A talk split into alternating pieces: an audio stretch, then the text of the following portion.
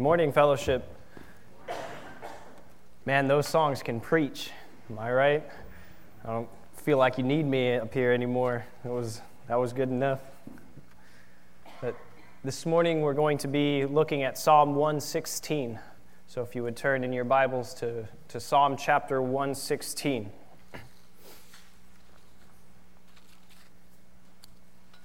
Read with me the Word of God, Psalm 116, starting in verse 1. He says, I love the Lord because he has heard my voice and my pleas for mercy. Because he inclined his ear to me, therefore I will call on him as long as I live. The snares of death encompassed me, the pangs of Sheol laid hold on me. I suffered distress and anguish. Then I called on the name of the Lord. O Lord, I pray, deliver my soul. Gracious is the Lord and righteous. Our God is merciful. The Lord preserves the simple.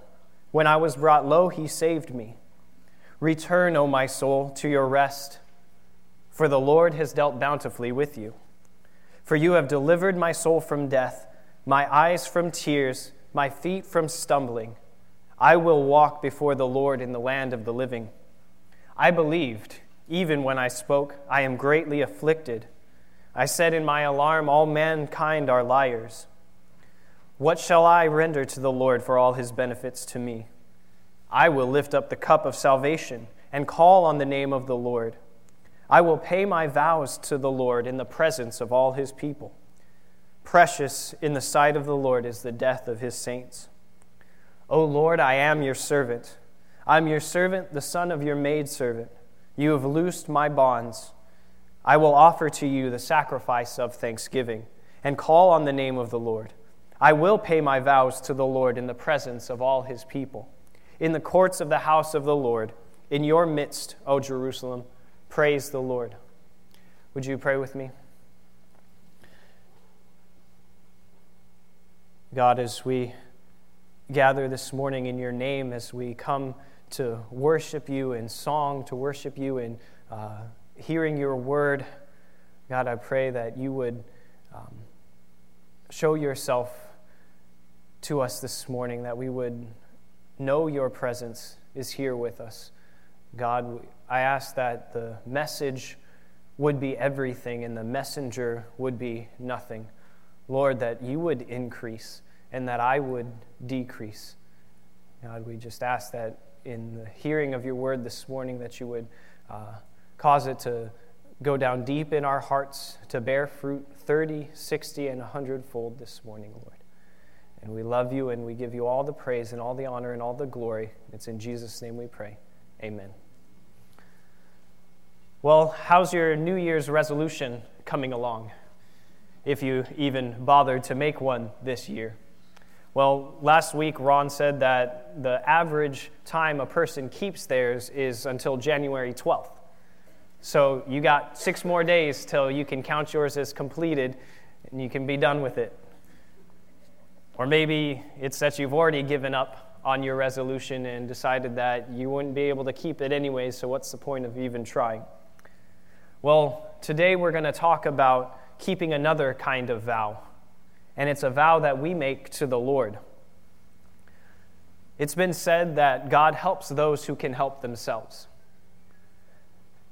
Now, this saying is not found in the Bible, and its principle is not taught anywhere in Scripture. In fact, it's not true at all. And it's the opposite that's true that God helps those who cannot help themselves. You see, God delights in, in saving not those who, can, who think they can save themselves, but those who believe they have no hope in themselves.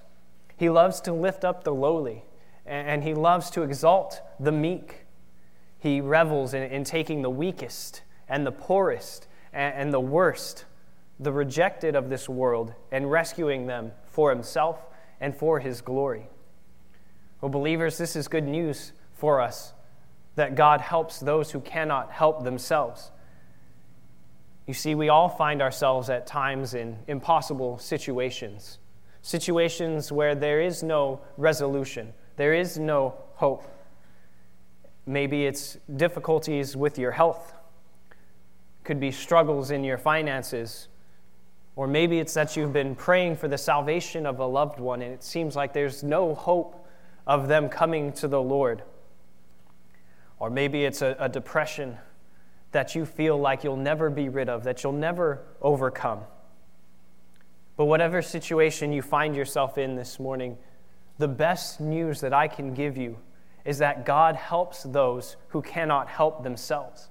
You don't have to meet Him halfway to, to earn His grace. You don't have to do something in order to, to earn God's help. And we'll see through this psalm that what God did for the psalmist, He will do for you.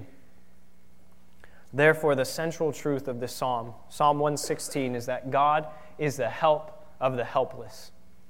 God is the help of the helpless. And it's easy to break this psalm down in, into two parts. The, the first part, verses 1 through 11, tells what God did for the psalmist. And the second part, verses 12 through 19, tells us what the psalmist will do for God. So, what God did for the psalmist and what the psalmist will do for God. We're going to talk about how to repay God for all he's done. Now, the title of the message is How to Repay God, and those quotes are there on purpose because it's a bit tongue in cheek. We can't truly and fully repay God for all he's done. It's not as though we could give back equal to what God has given. No, the death and resurrection of his only Son to pay the penalty of sin on behalf of sinners is an infinite price that cannot be repaid in equal measure. Not only is repaying God for what he's done for us beyond human ability, but there's also the reality that God doesn't need anything. Acts 17:25 Paul states that God is not served by human hands as though he needed anything since he himself gives to all mankind life and breath and everything. The triune God of this universe is not added to or enhanced by anything we can give to him. He's completely self sufficient and satisfied in himself. So then, if we can't repay God for what he's done for us, or we can't add anything to him, then what's the point of doing anything for God then? This is the principle. Since God has blessed us in Christ, we are now freed to serve and worship Him out of an overflowing gratitude for all that He's done. There's nothing we did to earn or deserve salvation, but out of a thankful heart of love for God, we serve Him and give back to Him.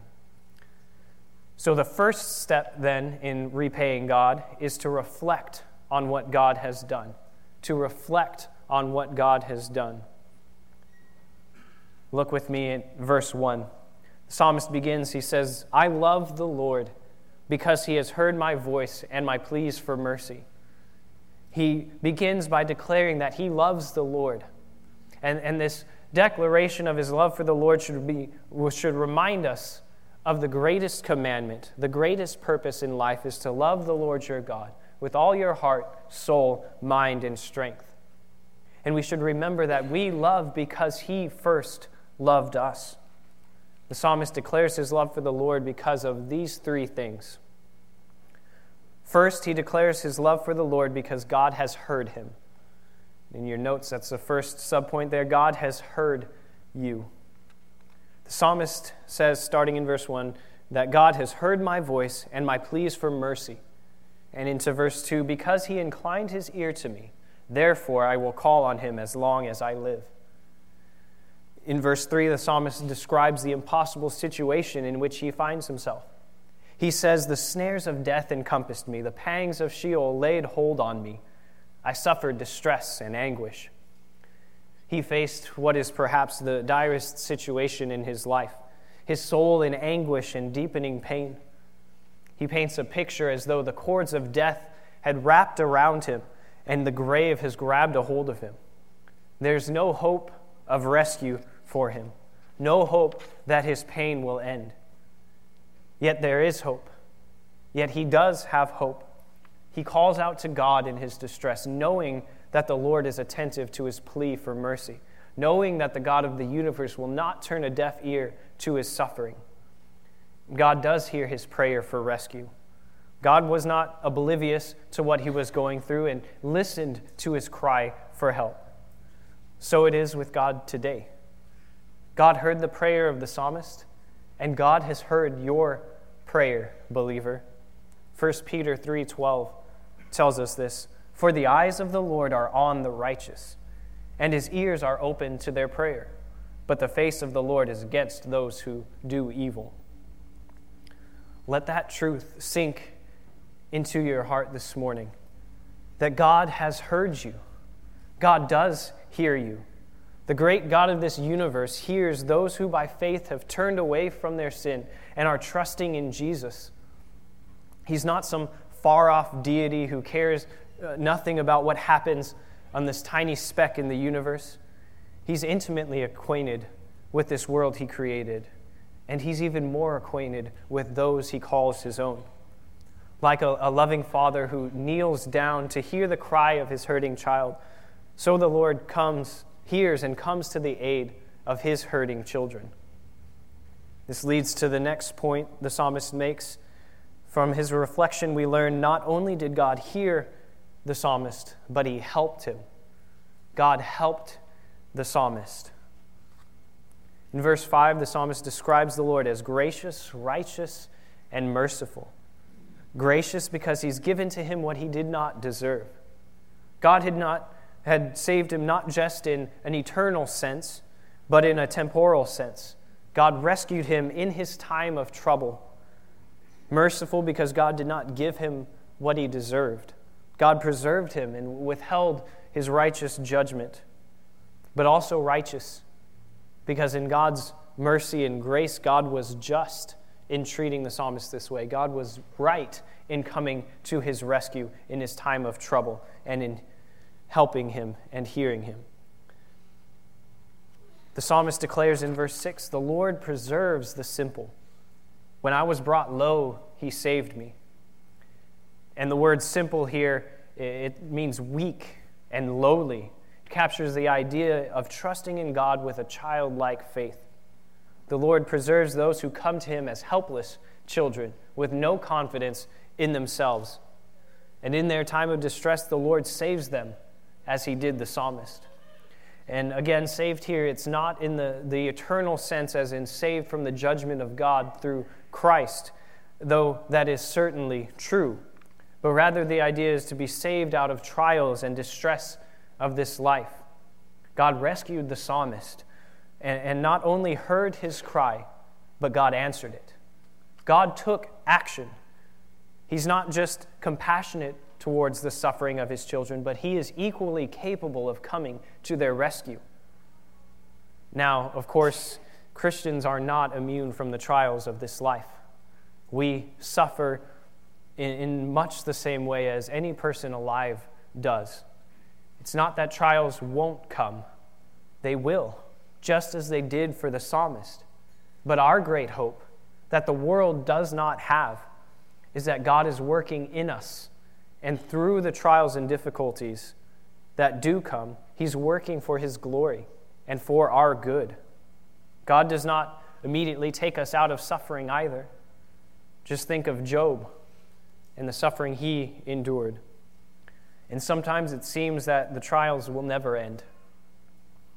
But the great hope that we have is that God will rescue us one day. He hears our pleas for help. When we have reached the end of ourselves, when we've no strength left and we feel crushed by the weight of this life, when our souls are tired and worn, it's hard to get out of bed sometimes and face the day. When it feels like the cords of death are wrapped around us and our souls are in anguish, God will help us, just as he did for the psalmist. The psalmist tells his soul to return to its rest in verse 7. He says, Return, O my soul, to your rest, for the Lord has dealt bountifully with you.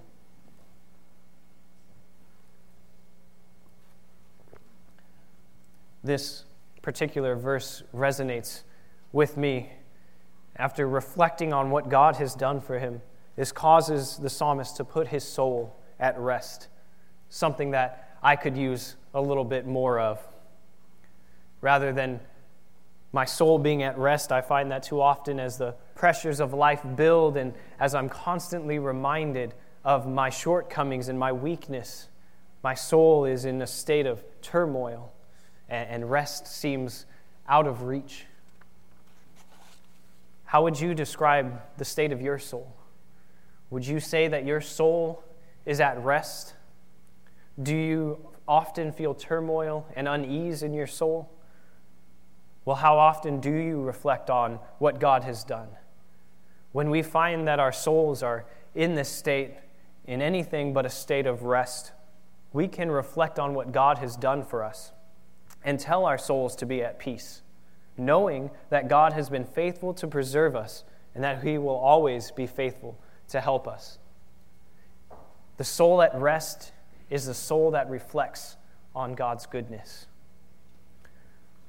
J. Vernon McGee put it this way After a difficult, frustrating, pressure filled day, we need to seek out a quiet place where we can confess our sins, read the word, and talk to God.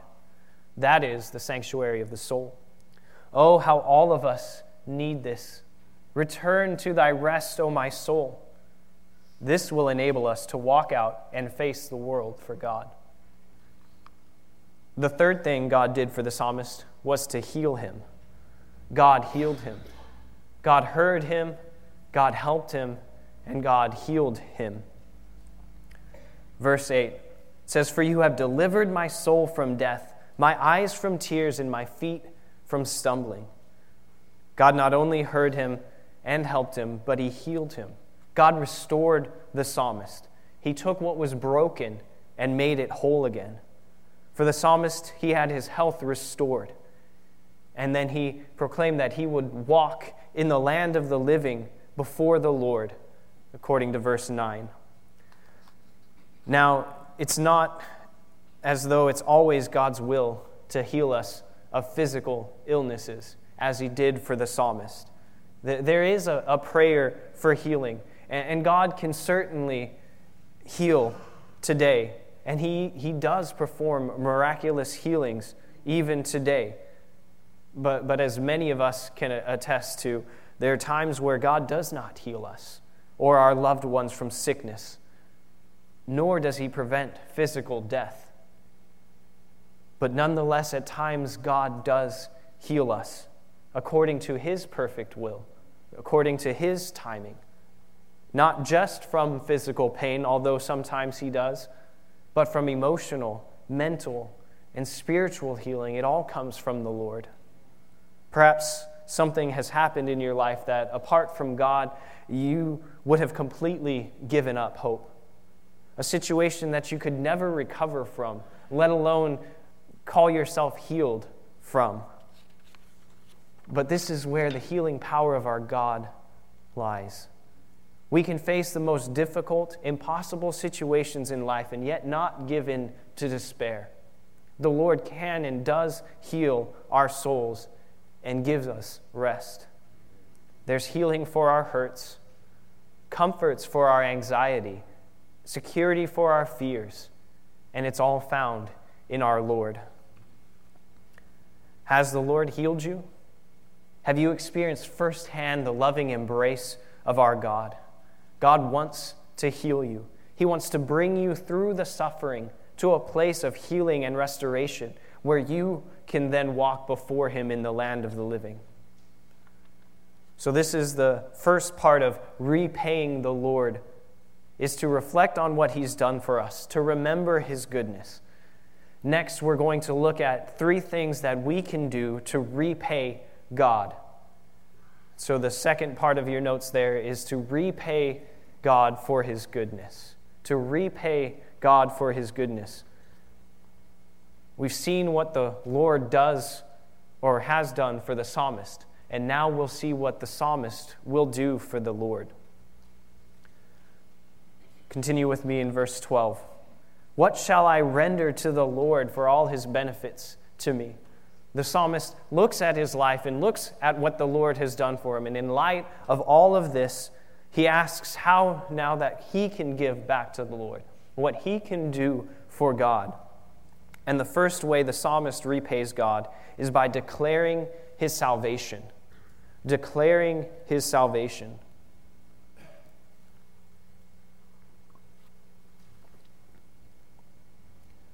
This idea of lifting up the cup in verse 13, he says, He will lift up the cup of salvation and call on the name of the Lord.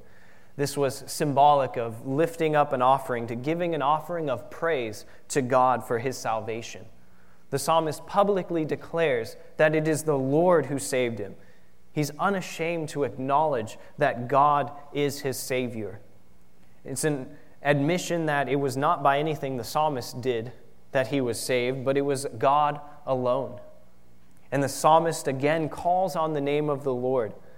But this time it's not a cry for help, but a song of praise, a call of praise to the Lord. Believers, we should publicly acknowledge that the Lord has saved us. And we should always be ready to testify to how God has heard us, how He's helped us, and how He's healed us. And as the psalmist did, we should call out to God not only in times of trouble, but in times of prosperity. Not only when, when things are, are going badly for us, but when things are good. When, when we're experiencing God's blessing and, and when life is good, we should praise God and we should reflect on the time that He's brought us through to this time of healing and, and thank God for those times. When we reflect regularly on what God has done for us, we can't help but praise Him. And our souls can't help but be at rest when we reflect on what God has done for us, for His goodness and His kindness to us. Have you told anyone about what God has done for you? Have you taken the time to remember all that God has brought you through? Have you voiced that to God in your words of praise toward Him? And have you shared with others in your boasting of him? After our son passed away, shortly after he was born, one of my old friends who's not a believer, he asked the question, not to me, but, but to a mutual friend of ours. He asked, why would they choose to go through something like that? Insinuating that we should have just had an abortion and not put ourselves through all of the pain and experiencing the loss of our child. Though I've not had the chance to, to tell him why yet, it got me thinking about how would I answer that question? What would I say to someone if they were to ask me, why would you choose to go through something like that? Why would we choose to go through something like that when, when many would, would just entreat us to take the easy way out? Why would anyone choose to go through suffering that, that seems pointless, that, that seems unnecessary? Why not just do what the world suggests? Take the easy way out. It's because we who trust in God know that even though it seems so easy just to give up, to compromise the truth, or take the easy way out, we know that our God is greater than any trial temptation, or pain that we could experience in this life. He's greater than and working through all of the grief and sorrow for our good and for His glory. We live with the hope that He will make all things right one day, wipe away all tears, and death will be no more. This is why we endure hardships and why we still sing praises to God even in the face of great suffering.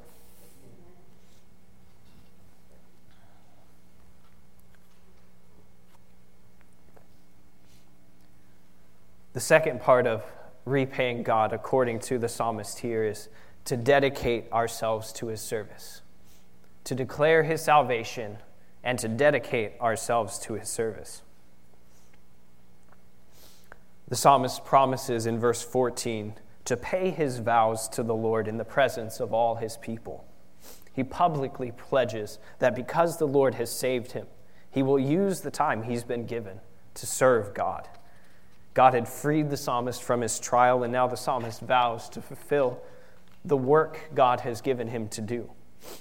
See, when God saves a sinner like me, he does so not because of any good works they've done or will do, but he saves them unto good works that he's prepared ahead of time. Ephesians 2:10 tells us for we are God's masterpiece. He has created us in Christ Jesus for good works which God prepared beforehand that we should walk in them. God has set us free for his service. Just as the psalmist renewed his commitment to being an obedient servant out of a grateful heart to God's mercy, so we too should fulfill our vows to the Lord. God's given each and every believer good works to do. He's gifted each and every one of us to serve him and to obey him. Have you been doing the good works that God has called you to do, that He's planned for you? Are you reading His Word and seeking out opportunities to be obedient to it? Let the fact that God has brought you through so much, that He has heard you, that He's helped you and healed you, be your motivation to serve Him with gratitude. So we learn from the psalmist in light of the fact that God has done all this for him. We are to repay him by declaring his salvation, by dedicating ourselves to his service. Third and finally, by declaring our thanksgiving, by declaring our thanksgiving to God. This is the third part in repaying God for what he has done for us. Verse 17 says that the psalmist will offer the sacrifice of thanksgiving to God. Now, it seems like such a simplistic idea, right? That we would thank God for what He's done for us. Yet, how often do we thank Him?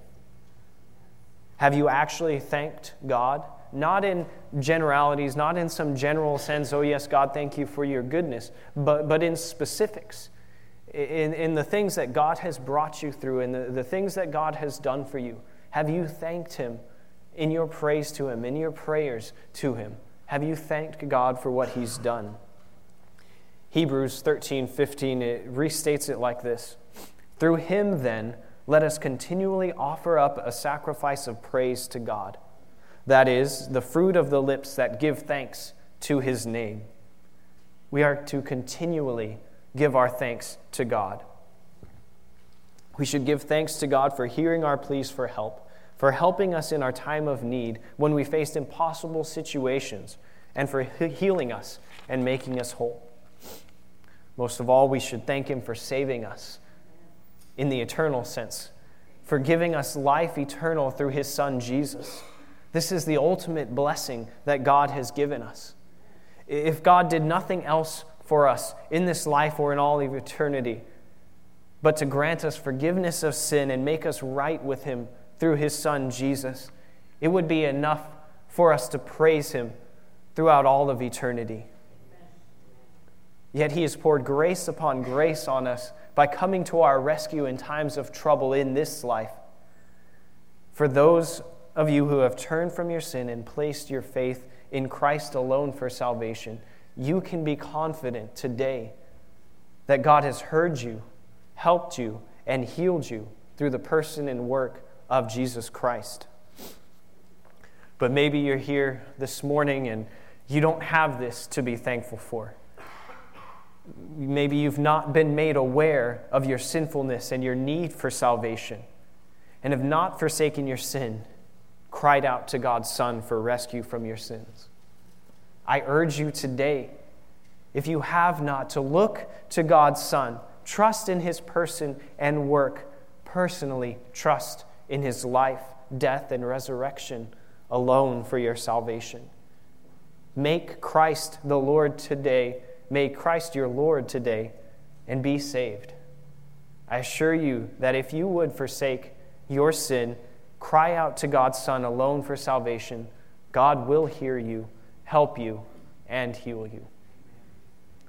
Let's pray.